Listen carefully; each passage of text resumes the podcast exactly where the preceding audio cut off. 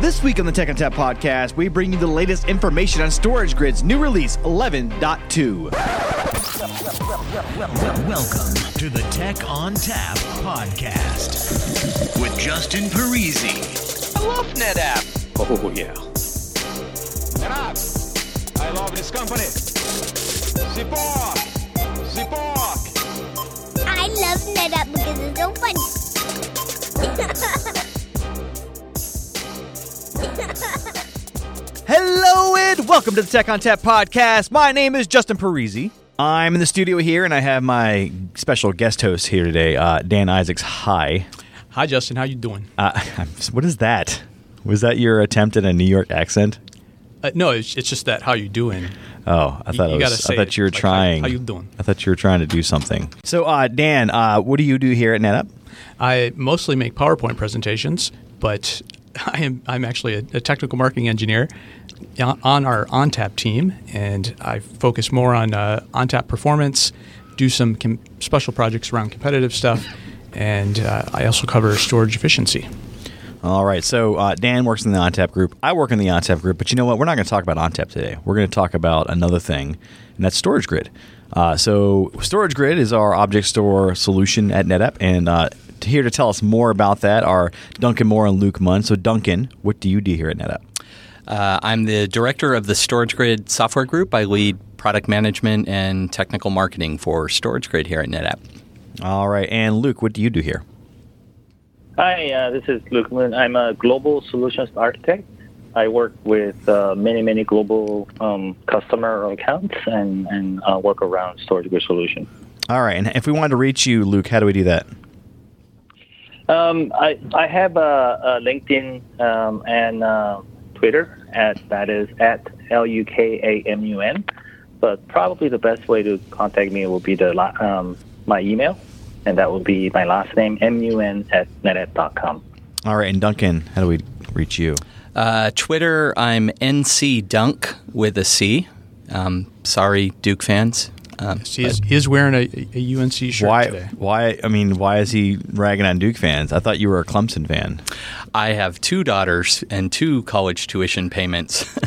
so in Well, you're already celebrating UNC with your money. You don't need to celebrate them with your fandom. Yeah. He, he only wears the orange stuff during football season. that is Yeah. absolutely spot on. Sounds like a bandwagoner to me. You know, just just putting that out there. But but but just for the record, I went to San Jose State, which, if people go look in the Mercury News website, was just recognized as being the most underrated university in the U.S. I'm not sure if that's a compliment or not. I don't even know how you get to that that status. Like, like don't you have to be rated to be underrated?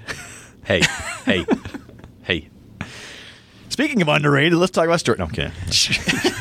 I'm out at NC Dunk at Twitter. nice chatting with you. anyway, all right.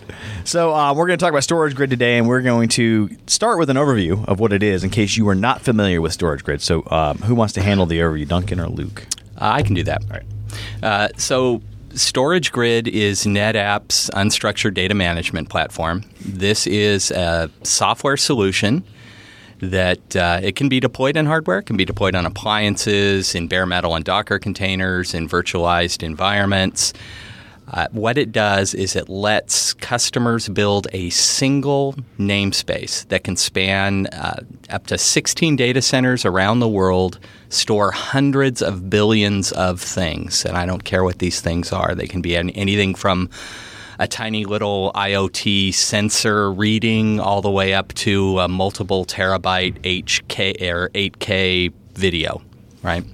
Um, the value that uh, storage grid brings is it gives the ability for people to collaborate around these massive repositories uh, around the world um, and do it in a really durable, efficient fashion. It's interesting. You can do it in containers. How long have you guys been doing that? Uh, we've been doing container deployments for, I think, going on like two years. We were actually, I know you're a container expert, we were the first production product in NetApp to deploy as containers by default. Excellent. I'm actually not a container. That was Andrew, the other Yeah, was- the other bearded Oh, podcast okay, guy. sorry. Yeah. Rip. Poor, poor one, poor one out for Andrew there. so, um, so as far as object stores go, I mean, what benefits do we have accessing things from S3 versus like a block or file protocol? Um, so there's there's a few things going on. Um, one, one way I like to explain it to people is to say, don't think of object as this thing being managed by the application. The way if, if I'm writing a file or a block application, a big chunk of whatever that application is is going to be dedicated to managing the underlying data and storage. Think of object in, instead as a data service to multiple applications. It's something that's sitting there waiting for you to put things in and take things out, um, and allows you, the application developer, to focus on delivering the application value as opposed to doing storage management. Um, you know what what we'll see is, you know, as uh, everyone who's listening has you know lots of mobile apps on their phones and their iPads. Um, maybe it's you know banking or, or other things. Uh, you know, uh, Twitter we were talking about before. More frequently now than ever, the data that's behind these applications is sitting in massive object storage uh, repositories. Okay. And do you guys do any cataloging of this information, or is this just all kind of just sitting out there and you know, things seek out what they need and they find it? Um, what's really cool about this, and, and actually uh, quite differentiated with NetApp uh, in the way that we do things, is the object store is kind of self describing in the fact that you can have rich metadata that accompanies the objects. It eliminates, eliminates the need in a lot of application spaces to manage a separate catalog.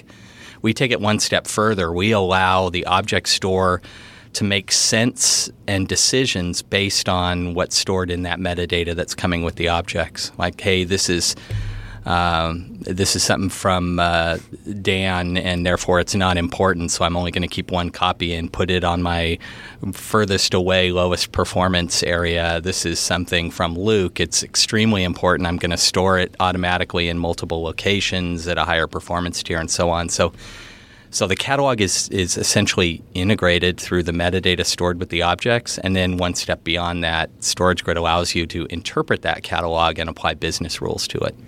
Does it do that automatically, or is this like some kind of policy where you have to train it?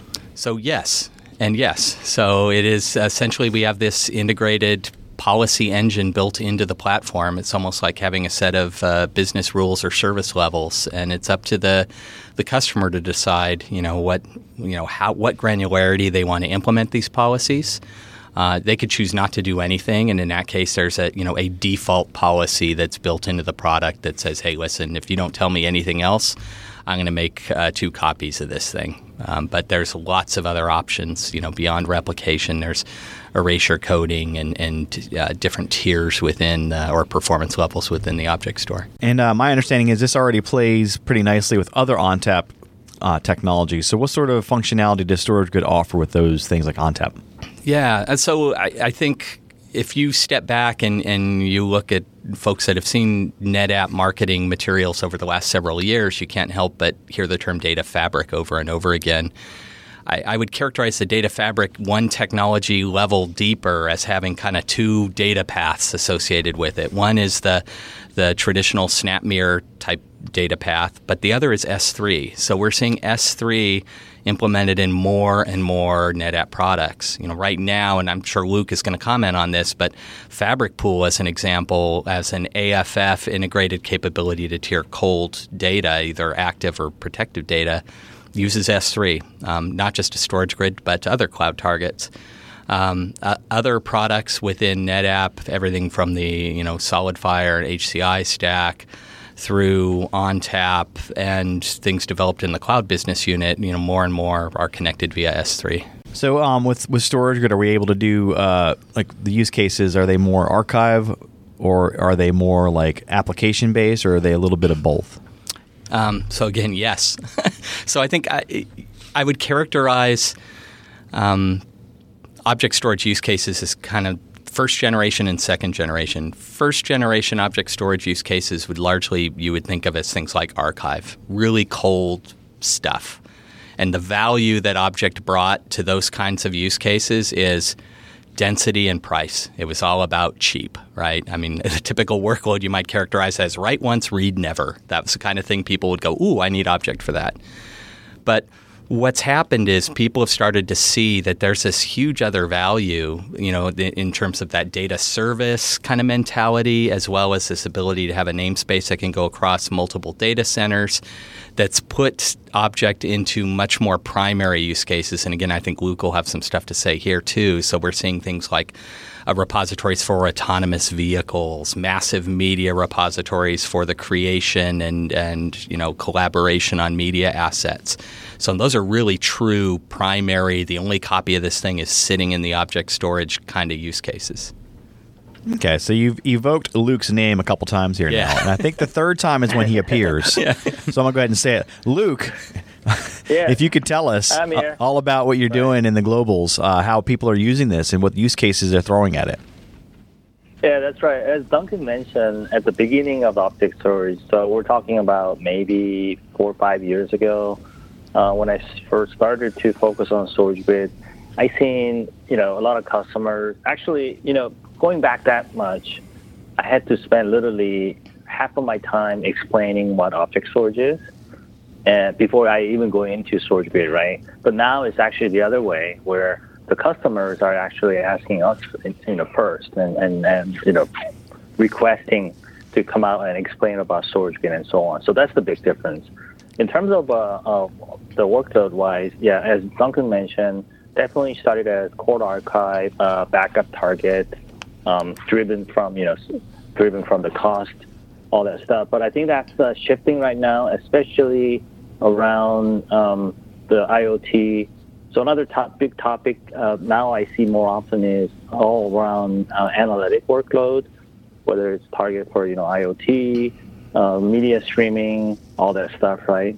And then also um, active tiering instead of archiving. Active tiering is also becoming really popular, and I think this fits really well with our you know Fabric Pool offering. So um, from cold archive into more uh, active tiering, um, analytic workload, um, HPC, um, streaming workload, app uh, application storage. I think those are kind kind of uh, the things that uh, customers are really interested, and uh, I think that's the, where the market is going to. So, so given that S3 is a standard protocol, um, do we fit into other competitor tiering platforms? Right? I mean, we can tier from Fabric Pool, but I mean, other platforms that speak S3 can they tier to Storage Grid as well? Yes, generally, um, it, because S3 is the pretty much standard protocol, de facto standard of uh, object storage. Um, any IS vendor that's supposed to speak S3 uh, should work really well with Storage Grid as well. Uh, with that said, I mean, there we, we do have process to validate and test um, and to make sure everything works because there might be some APIs that might not be supported on, on either platform, right? Luke, you mentioned uh, H- HPC. I've always thought of this as being He mentioned analytics. a Big very, difference. Very slow. as Duncan, you know, mentioned uh, before, you know, when people first thought about this, they thought of it as you know things you'd never read again. It it was basically the attic for your data. But now that we have all this focus on utilizing these big data lakes, using it to do things like train artificial intelligence, how performant is a typical deployment? And is that something you, you architect when you're building the solution?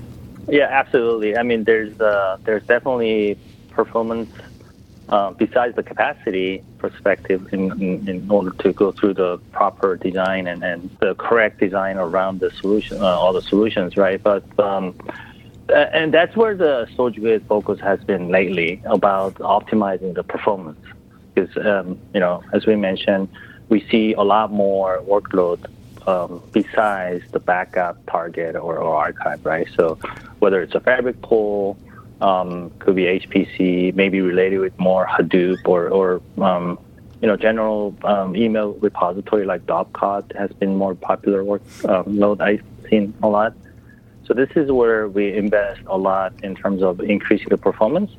Um, so on the software side as well, and, and I think uh, Duncan might you might be able to mention it later on that about increase of, of performance around 11.2 release, as well as the brand new appliance um, SG6060 that we announced. Um, you know, we've seen anywhere from two to three more times uh, performance, especially around a small object workload, right?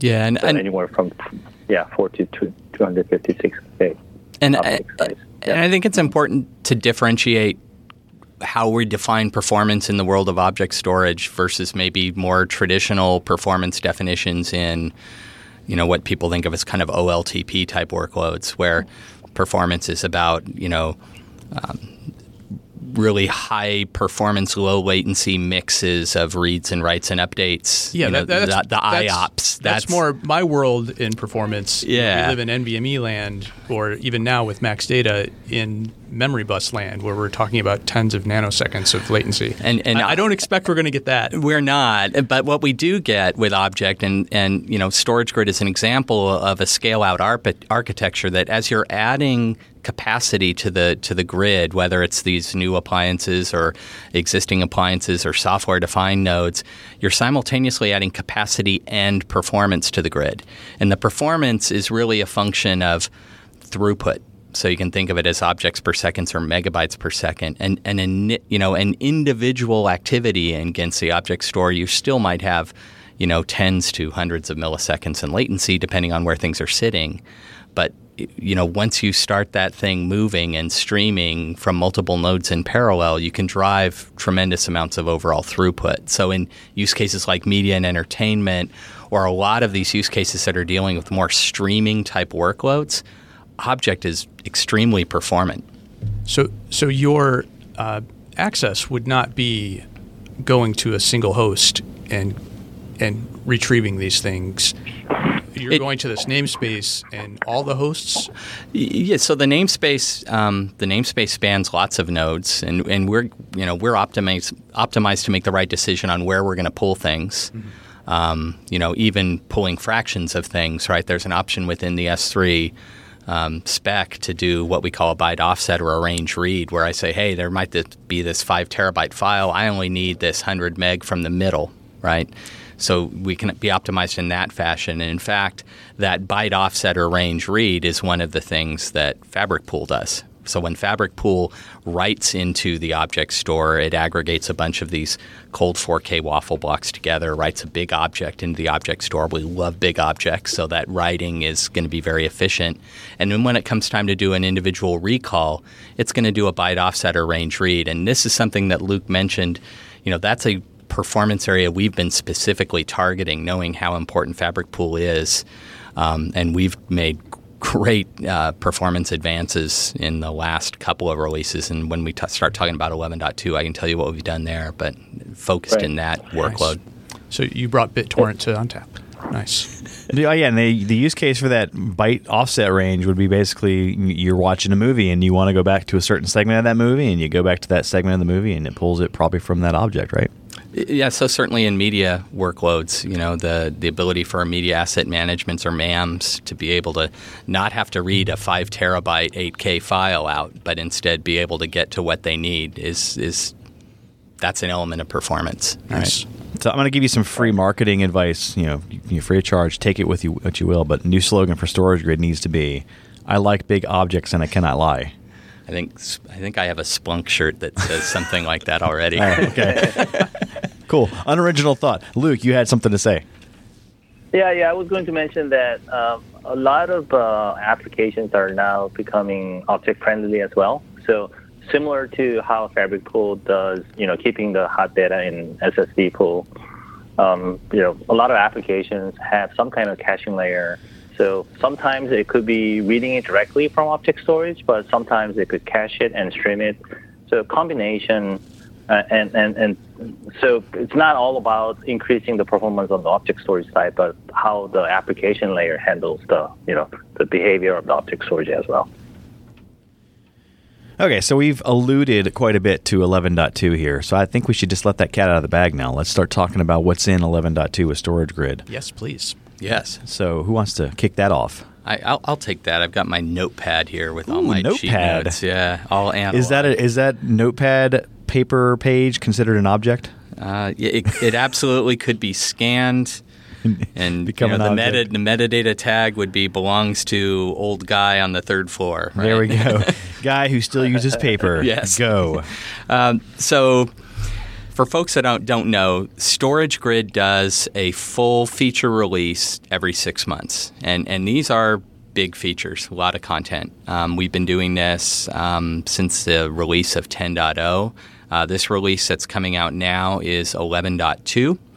Um, I'll, I'll jump to performance first, just because we've talked about this a little bit already, but um, we- we're already good and we're much better. So, uh, regardless of your deployment method, apples to apples, looking at you know this uh, appliance X to appliance X, you're going to see two to three x, and maybe even four x performance improvements in workloads similar to uh, Fabric Pool.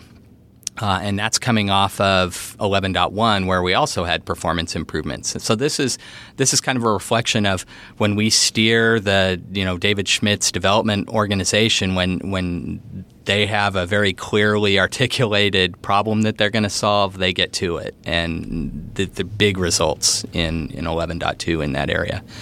Um, some some kind of feature visible uh, stuff that came out in 11.2.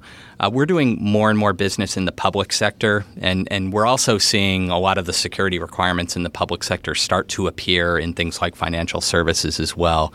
So we've we've put a, quite a bit of focus on security. Uh, we're we're releasing uh, multi-factor authentication in 11.2 as enabled by SAML. Um, and whoever wants the decoder ring, that's a uh, secure assertion markup language or something like that. Maybe security assertion markup, uh, whatever. Everyone calls it SAML. Google it. Yeah, yeah, exactly.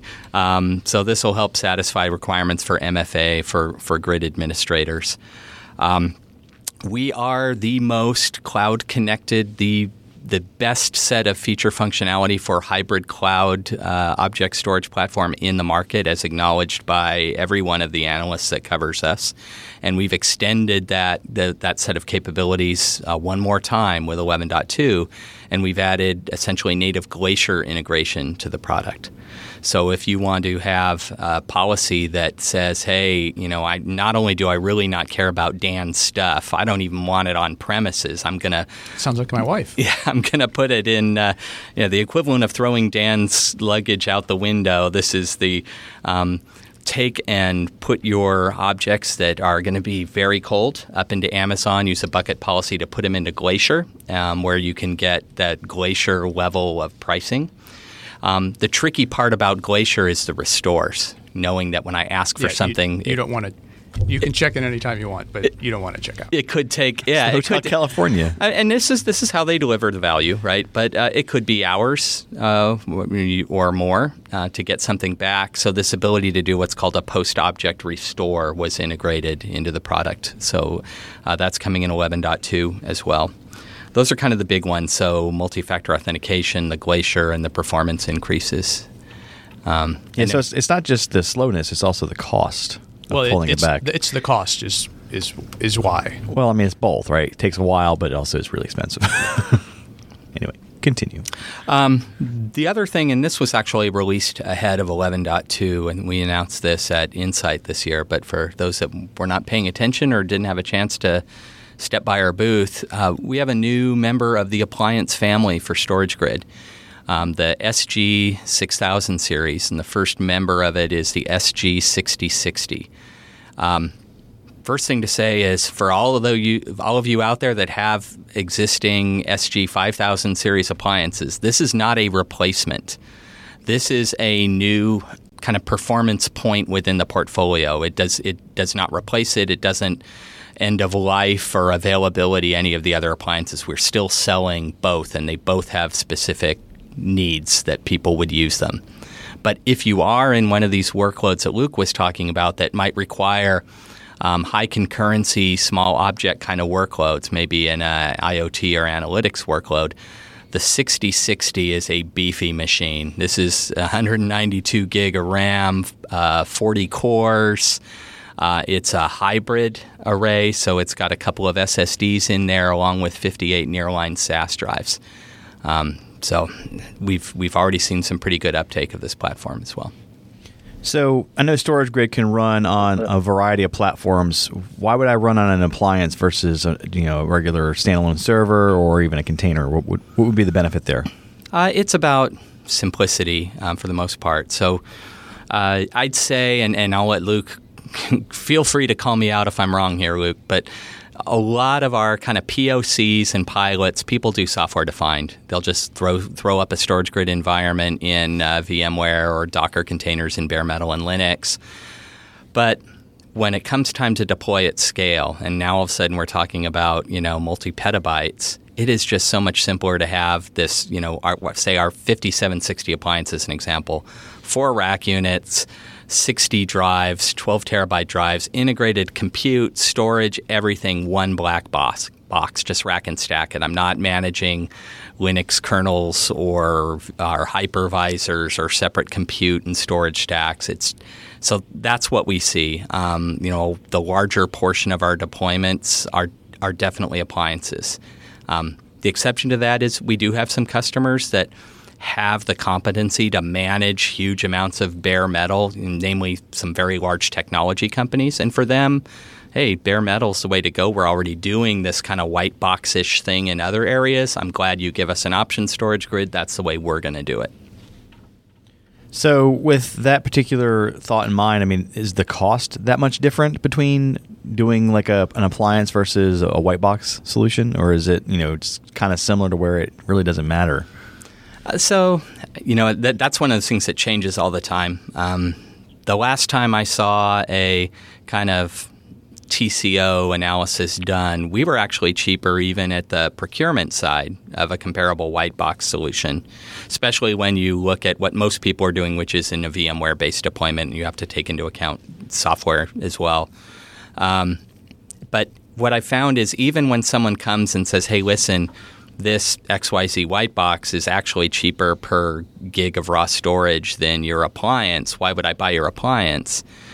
The, the TCO of the management of this solution over time with appliances versus, again, managing this separate Linux environment and, and so on, it, it, it becomes obvious. I've got a media customer in Europe that I use as an example quite a bit that's managing I want to say, and you know these guys, Luke, I, I want to say they're close to 40 or 50 petabytes now, and they're managing that whole environment with one third of a head count. Is that, does that ring That's true? right. Yep. yep. So they cut a guy into three pieces. Exactly. That's horrible. I mean, they do things so much differently in Europe. No, he just has really long lunch, lunch breaks. Oh, there we yeah. go. I think Duncan nailed on on these topics. So it's all about simplicity, uh, you know, reduce up costs in terms of managing it. I, you know, I, I did have a few customers wanted to do because the, the corporate you know initiative was going into all white box type solutions going forward. But you know, they when they do that, it's all about cost, and they, they don't really think about you know, okay, how many people is needed now to uh, manage these stuff, and and also also you know, they become challenging to automate stuff with all this uh, different hardware, right? So Yeah, um, it's, it's well, it's difficult yeah. to automate a, a hardware failure, which you're far more likely to see in if you've got thousands of white boxes uh, versus an, an engineered engineered solution. Yep. So that's Yep. interesting that we bring up hardware failures. Um, what happens in a hardware failure with StorageGrid? Like, how do we how do we get around that? Uh, so we did, and this, this is another um, kind of good story to illustrate this. We did a BOF, uh, Birds of a Feather, um, at an Insight. Not I think not this last one, the one before. And we had a bunch of storage grid customers go up there, and it wasn't about storage grid. It was really about folks that had done a first big adoption of object to to answer questions about what this was like. And one of the customers that was up there was a, a fairly sizable service provider. And another service provider in the audience said, "Hey, you know, this question's for Bob. Hey, um, describe, you know, how you handled a Sev One outage with your storage grid environment." And the guy just kind of vapor locked up on stage for a minute. He goes, "Well, you know, in this environment, there really aren't. There's almost no such thing as a Sev One outage because you can lose multiple nodes, you can lose drives. He, he gave the example that a backhoe had dug up a WAN connection to another data center that was part of their namespace. Oh my goodness. Their customers never had a clue that there was any disruption at all. Because this, this scale out architecture, we can lose data centers, we can lose multiple nodes, we can lose racks. If it's properly put together, you know, you're talking about six plus nines of availability easily and 16 plus nines of durability. So, how do you handle stuff? Yeah, I mean, stuff. This is hardware, and it and worse than that, you know, it's hardware that occasionally people touch. So when people touch stuff, it breaks. But the end result is it, it's generally not visible to any of the applications or end users. That's a, that's amazing. So not token ring is what you're telling me. Yeah, yeah, I've kicked the plug out of a Mal before. Oops. I- I I think this is where the, the beauty of the ILM policy comes in, right? Um, it d- depends on where the failure domain and, and, and what the customer is trying to accomplish. You can predefine those rules and, and let that policy uh, take care in the background. Yep. Whether So it's if a whole site down, one node down, or a combination of that, right? So for Dan, the example we keep using, if it's Dan's data, I could architect it such that a single node goes down and he loses access to all of his data. But for everybody else, you could lose data centers, anything, right? Well, that's called the Dan punishment model. Yes, exactly. so we must punish Dan for his transgressions, wh- whatever they may be. I don't know what it was, but I'm sure I deserve it.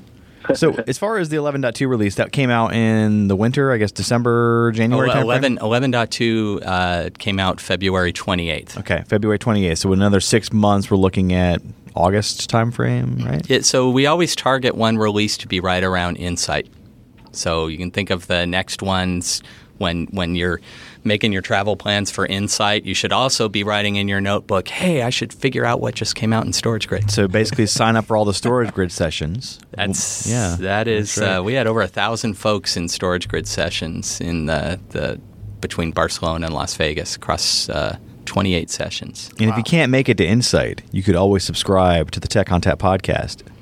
Uh, and you know we have storage grid episodes all the time. So yeah, there's that as Well, well. we'll also be at Insight too, so we'll, we'll make sure to grab Duncan there. Well, yeah, absolutely. But I And, mean, and Luke know. is almost always there as well. And well, uh, Luke is ever present. Yeah. Luke is like a human storage grid. I don't know where where are you today, Luke? By the way. Uh, I'm in uh, beautiful, sunny Seattle. Oh, this week. Oh, is it actually sunny right now? has the It's snow sunny. has It's the cold. snow It's melted? kind- snow is uh, all melted now, but the weather is still cold.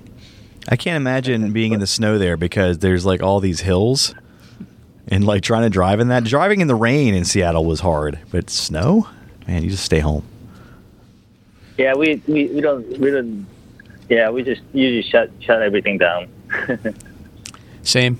Yeah, we also buy all the bread and milk. Do you guys do that? It's supposed to snow Oh, like yeah. on Tuesday. it's supposed to snow on like Tuesday. Is that like just a cultural like you know anomaly? Like everybody just buys bread and milk to make milk milk sandwiches. that's it. or Costco. You got to dunk your milk in Chickens, the right? or dunk your bread in the milk. You got to NC dunk that milk. That's right. NC Dunk. Anyway, uh, anything else we want to talk about, Luke or Duncan?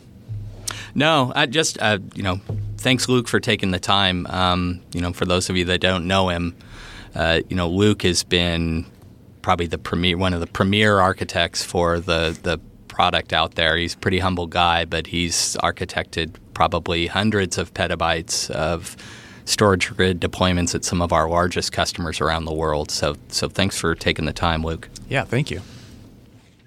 No, no, thank you. I think it's all about teamwork because uh, I don't think I could have been successful without help from engineering as well as the you know the product team as well.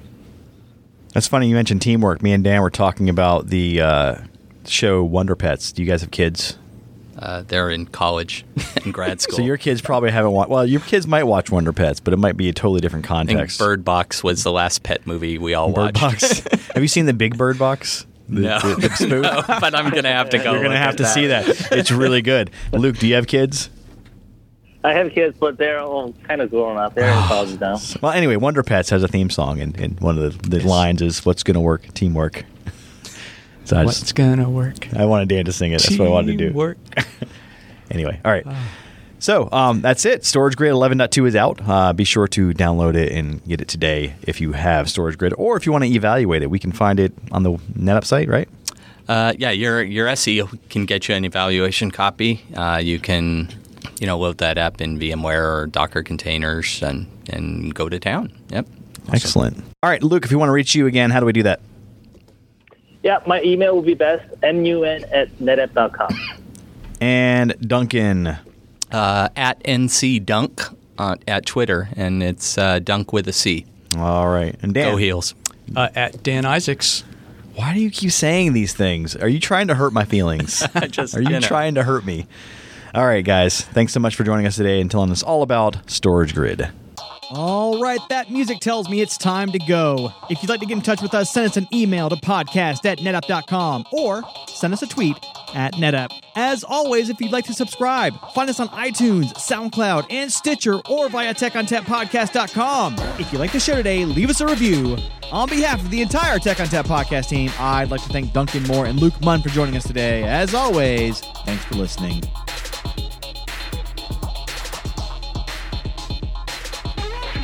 Oh yeah.